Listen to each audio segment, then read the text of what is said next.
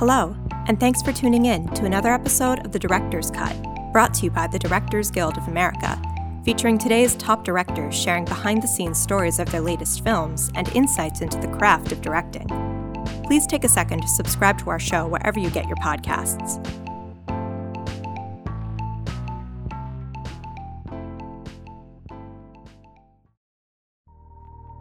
This episode takes us behind the scenes of director Lorene Scafaria's new drama, Hustlers. Inspired by a true story, the film stars Jennifer Lopez and Constance Wu as two former strip club employees who join forces to turn the tables on their Wall Street clients. In addition to Hustlers, Ms. Scafaria's credits include the feature films Seeking a Friend for the End of the World and The Meddler, movies for television This Is Heaven and Love is Dead, and episodes of the series Surviving Jack and New Girl. Following a recent screening of the film at the Harmony Gold Theater in Los Angeles, Ms. Scafaria spoke with director Adam McKay about filming Hustlers. During their conversation, she discusses using what she terms godmother lighting to evoke the gangster films of the past, finding opportunities within production design and wardrobe to make the film more heightened or realistic, and why she always knew Jennifer Lopez was the perfect actor to bring Ramona to life. Please note, Ms. Scafaria is joined by Mr. McKay after a slight delay, she opens the discussion by taking a question from the audience. Hi.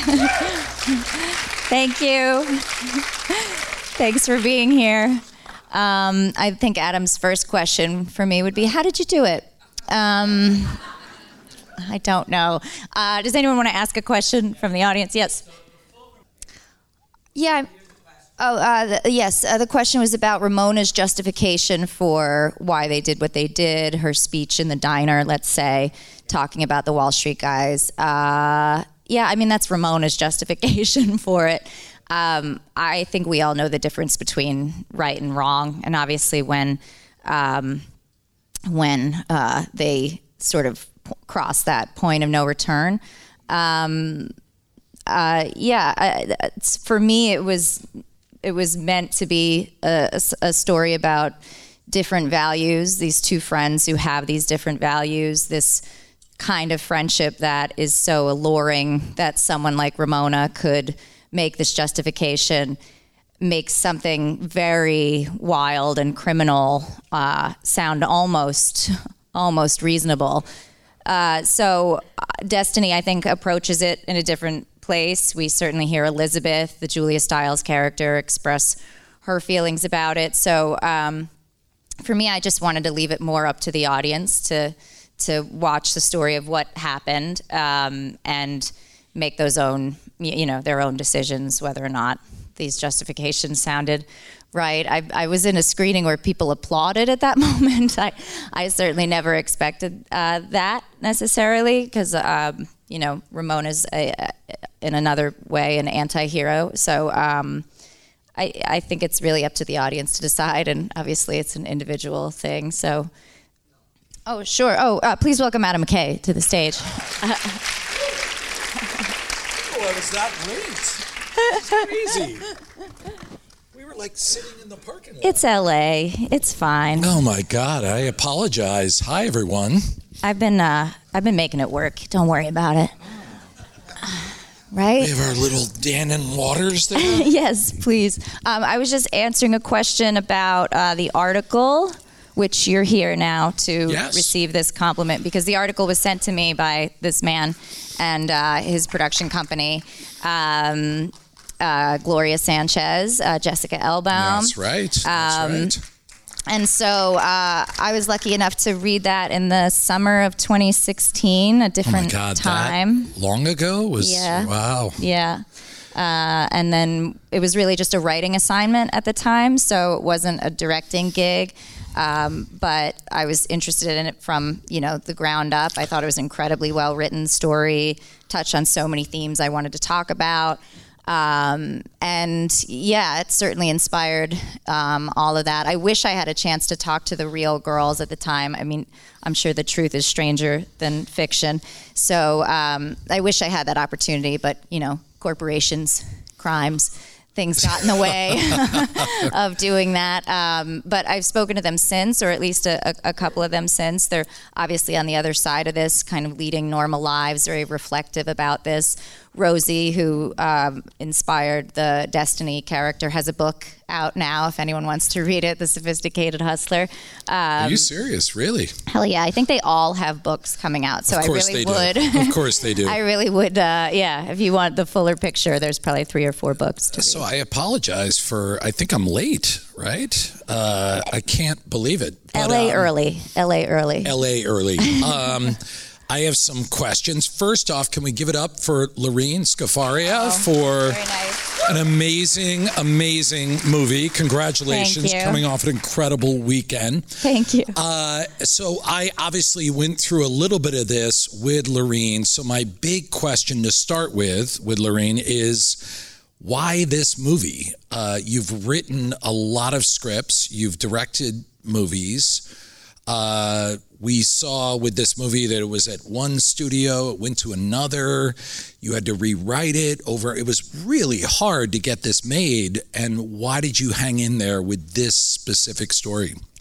Uh, yeah, like I had said, I, touched on all these themes I was really excited to talk about. Um, gender as it relates to the economy. Someone already asked this question no, before I no, showed no, up. No, not at all. No, no, I, I didn't get to to uh, go further with it, but no, those those were the themes. Um, yeah, gender uh, as it relates to capitalism, certainly. Um, uh, I thought it was a world we have seen a lot of in other TV shows and movies, and seen in a strip club at least in everything ever, um, uh, including your work. And um, have I had a strip club in New York? I can't you remember. Remember Steve oh, Carell? Uh, it's a yeah, great scene, actually. It's an amazing right. scene. Yeah, yeah. But to hear the dancer talking about her real estate during that scene was incredible.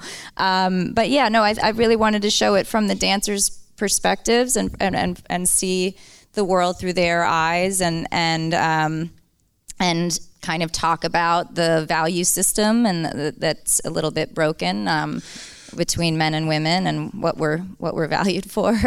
Was there a moment when you were writing the script, when you were working on it, where you wrote something and you knew I have to direct this? I, yeah, I mean, it was probably like uh, there were a lot of song choices in the script. About 80% of the songs that ended up in the movie were in the script. So the Chopin pieces that play throughout were um, that scenes that I or the sound of the the movie in a way. So it, it felt very much like. Um, I, I mean, honestly, the the first scene that I wrote was that fur coat scene up on the rooftop, and uh, I felt like I wanted to direct it right away. And I just want to give him credit um, because, uh, I, you know, it was a writing assignment. I was I was not uh, the first choice to direct the movie necessarily. Um, but I remember uh, it was being sent to Scorsese, who's great. Um, and uh, I love his work. I wish, uh, you know, uh, that would have been cool too. So, um, but it was sent to Scorsese, and I remember Adam knew how much I wanted to direct this right out of the gate. I was raising my hand, and um, and I remember you saying, I, I, hope Scorsese passes. Yes. And he yes. did. Um, but that was very kind. And, and um, no, it wasn't, uh, it wasn't kind. It was really apparent right from the beginning with the script that there was a rhythm, there was a style that you were completely enmeshed with. And, you know, it, the, the original idea for the project was that it would be a Scorsese movie but from the perspective of the strippers who were behind the mobsters. And little did we know that Lorene was the person to pull that off. And what I want to ask you, and one of the more impressive things with this movie that you pulled off was uh, somehow it's an entire movie about incredibly beautiful people taking their clothes off yet it never feels exploitative. And I wanted to ask you about how you approach that, that your characters are always in control, that there's always a dignity to your characters. Yeah, I mean the theme of control that runs through the movie, we we just applied that to the camera as well. So there are certainly scenes where characters feel out of control and then there are certain scenes where characters are fully in control and one like Ramona's entrance and Ramona's dance was one where I think Ramona was in total control of where the camera went and every cut that we made. Um, so it wasn't that hard once telling the story from their point of view um, to walk in their shoes and and um, but it was also an approach to it like a sports movie. We, we, we wanted to highlight the athleticism of it, the strength and power in it. Um, certainly, there were certain uh, choices made stylistically that that helped in in that way. Just sort of the large format um, gave it that like larger than life quality to it. So. Um, yeah, there, it, we just wanted to really show the, the power and the strength uh, that that it also takes, and it's it's actually really incredible. And did you guys get into when you were talking with uh, Todd, your DP, Todd Banhazl, who's incredible? Yes, he is. Uh, yes, yes, he is. please. yes. How how technical did you get with the idea that these women would have strength and have foundation as character? Like, were you talking about like the angle of the singles, or I, am yeah, everything. Uh, just gangster lighting, sometimes godmother lighting, we'd call it, like that harsh top light or that harsh backlight, and um,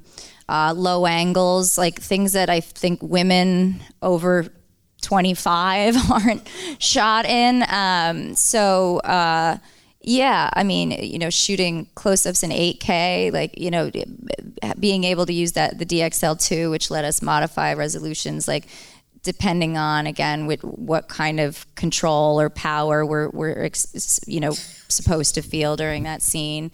Um, that yeah, it was it was we shot listed everything ahead of time. We we shot in 29 days, so we didn't have. Uh, uh, any time. 29 days. Yeah, yeah.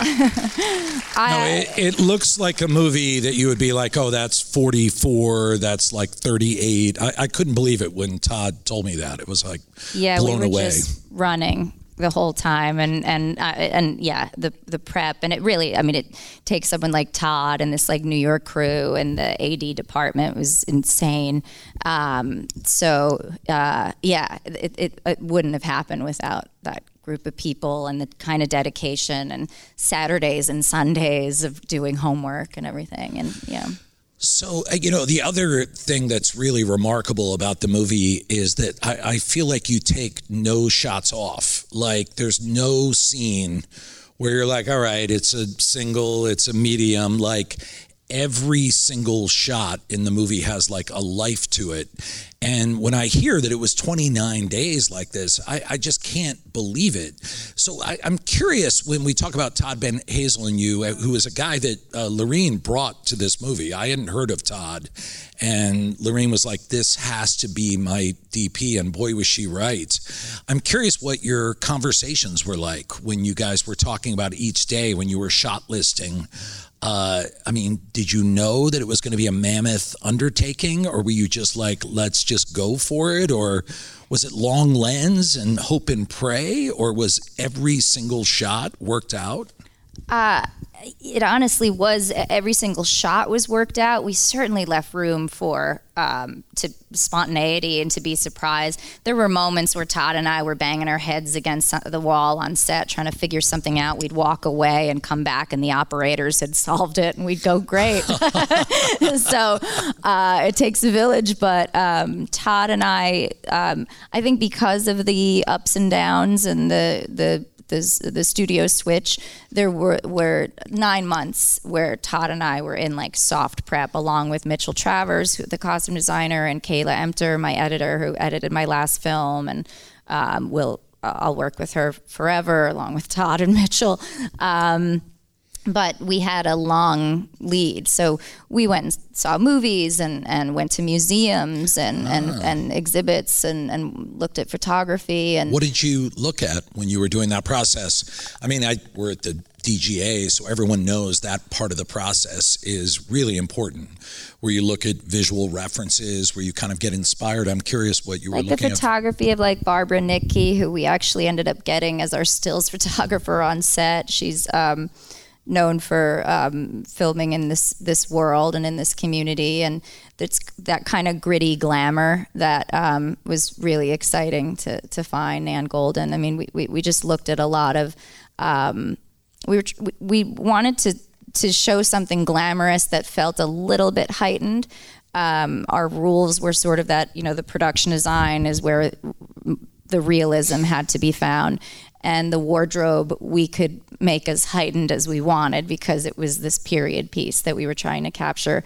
And the camera depended uh, depending on a scene would kind of dip its toe in in one or the other. And so um, it was just such a long process. Todd also comes from the music video world, where I mean, he shot those Janelle Monáe videos that make make you, you feel like I, I, I, can't make me feel make me feel. Oh God, I'm old. Um, I can't even reference it. Uh, cool, but he um, when I saw those music videos, I was like, who is the woman who shot these? And and and it ended up being Todd. And so, um, and Mitchell Travers, our costume designer, had worked with him previously and talked to, him, to me about him. So as soon as I met him, he, he it's his entire philosophy. I mean, he, he just wants to shoot women and with power. And so we spoke so much about the lighting, the color palette, the the the ways in which we would approach the club. Again, the athleticism. We watched sports movies. We watched gangster films. We watched friendship stories. Um, the kinds of friendship stories with those great power dynamics between like a mentor and a mentee.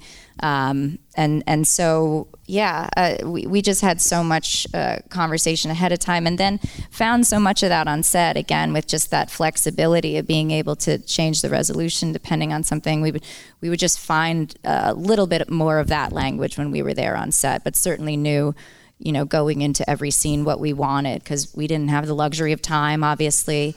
Um, other scenes that we wanted to step out, scenes like the locker room where we wanted to keep it fluid and, and, and get that kind of, you know, 70s feel out of it and let everybody talk over each other. And um, so it depended on what the scene called for, uh, who was in it, how much of it we knew would be scripted or not. Um, and something like Jennifer's dance, I mean, that was something that Todd and I didn't see until two weeks before we shot it.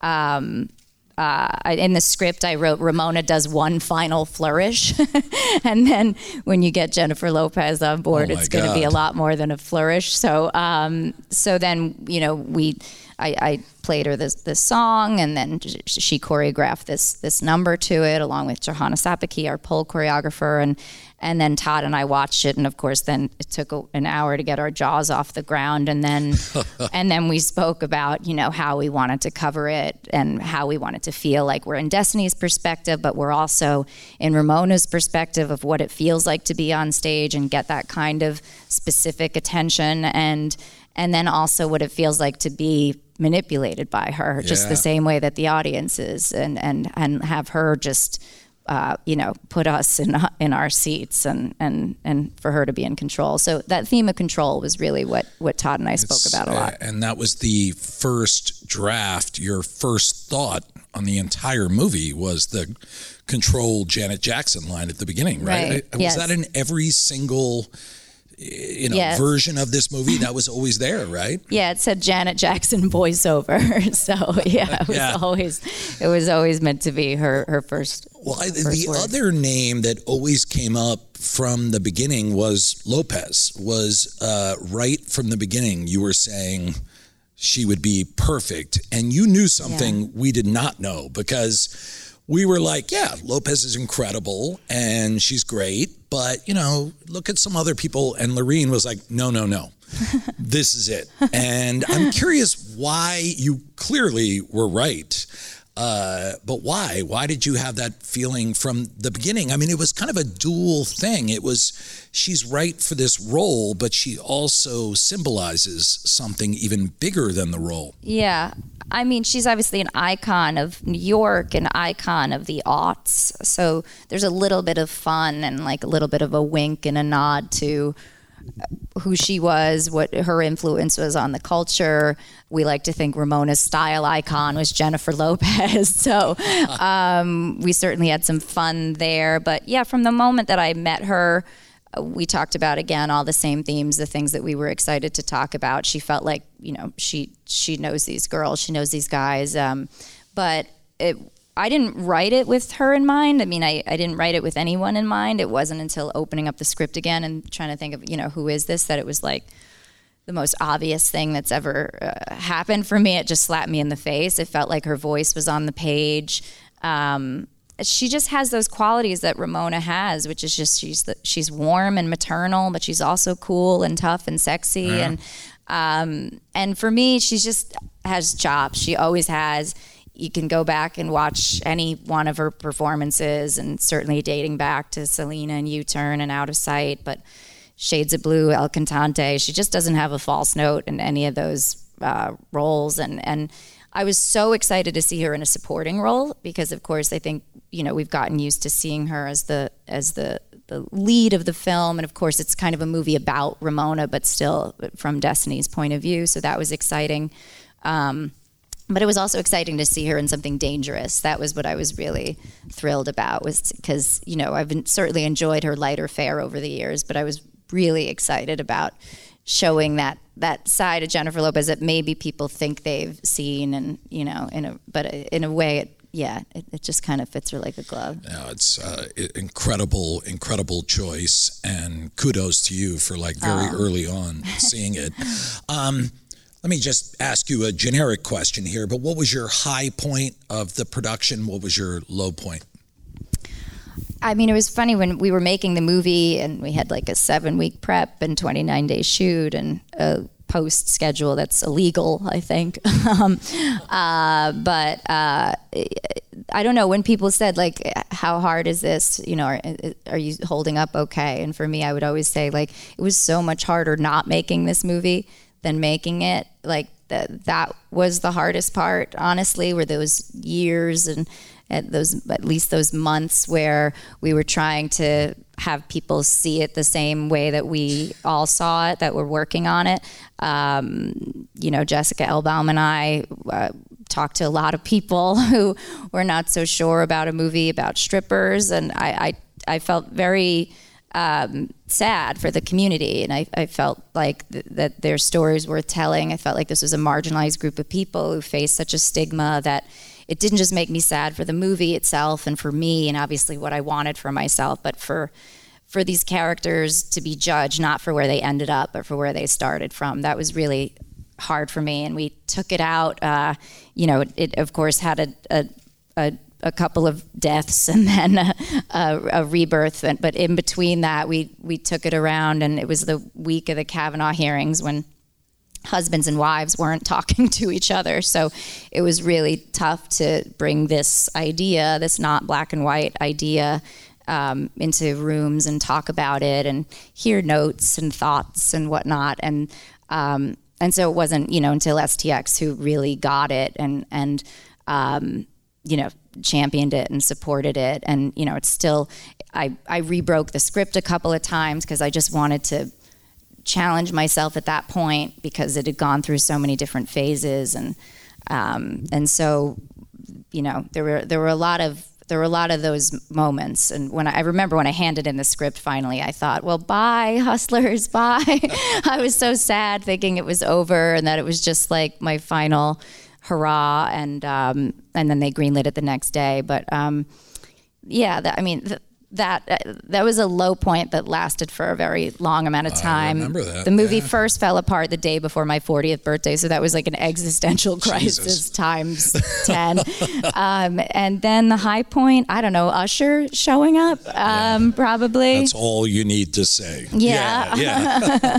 that was a pretty great day, and yeah, that's pretty awesome. And Jen's um, dance was a, a, a, my on my birthday a year later, so it was a very wild, you know full circle kind of moment. I thought one of the craziest things was that, you know, everyone, when they would read this story, would have a problem with the dancers drugging people. It was really hard for people to kind of get their heads around. They're not likable. And you never wavered on that the entire time. It would have been very easy to rewrite the script, to direct it differently, but you always the entire time went right at that. And talk about why you were so certain on that. It just seems so wrong to me to water down the crimes themselves. It, it felt irresponsible and not right. And so I, I wanted to stay true to the crimes themselves, the punishment um, the the um, you know I certainly wanted to tell a fuller story about it and and test people's own sort of feelings about that and see see what what side of the line they they end up falling on. And um, but um, yeah it, it, I was asked a lot of to do a lot of things to the characters and uh, to change that. I mean likability is something that uh, is often it's reserved the worst for word ever when you're trying to do something. Is Yeah. likability is is always like, oh shit, and here we go. It's kind of like a little bit more reserved for female characters as well, and so women doing bad things is is a hard genre to get made. Um, I, I think in Goodfellas they knife a guy in the back of the trunk of a yeah, car, out of the and no one blinked. No. and they might blink, but they, yeah, I mean that's it. Um, yeah, I, I, yeah, it was, it was that was hard. It was hard to sort of hear like, are they good enough moms, um, and questions that I don't think you'd hear uh, for you know male characters, and so.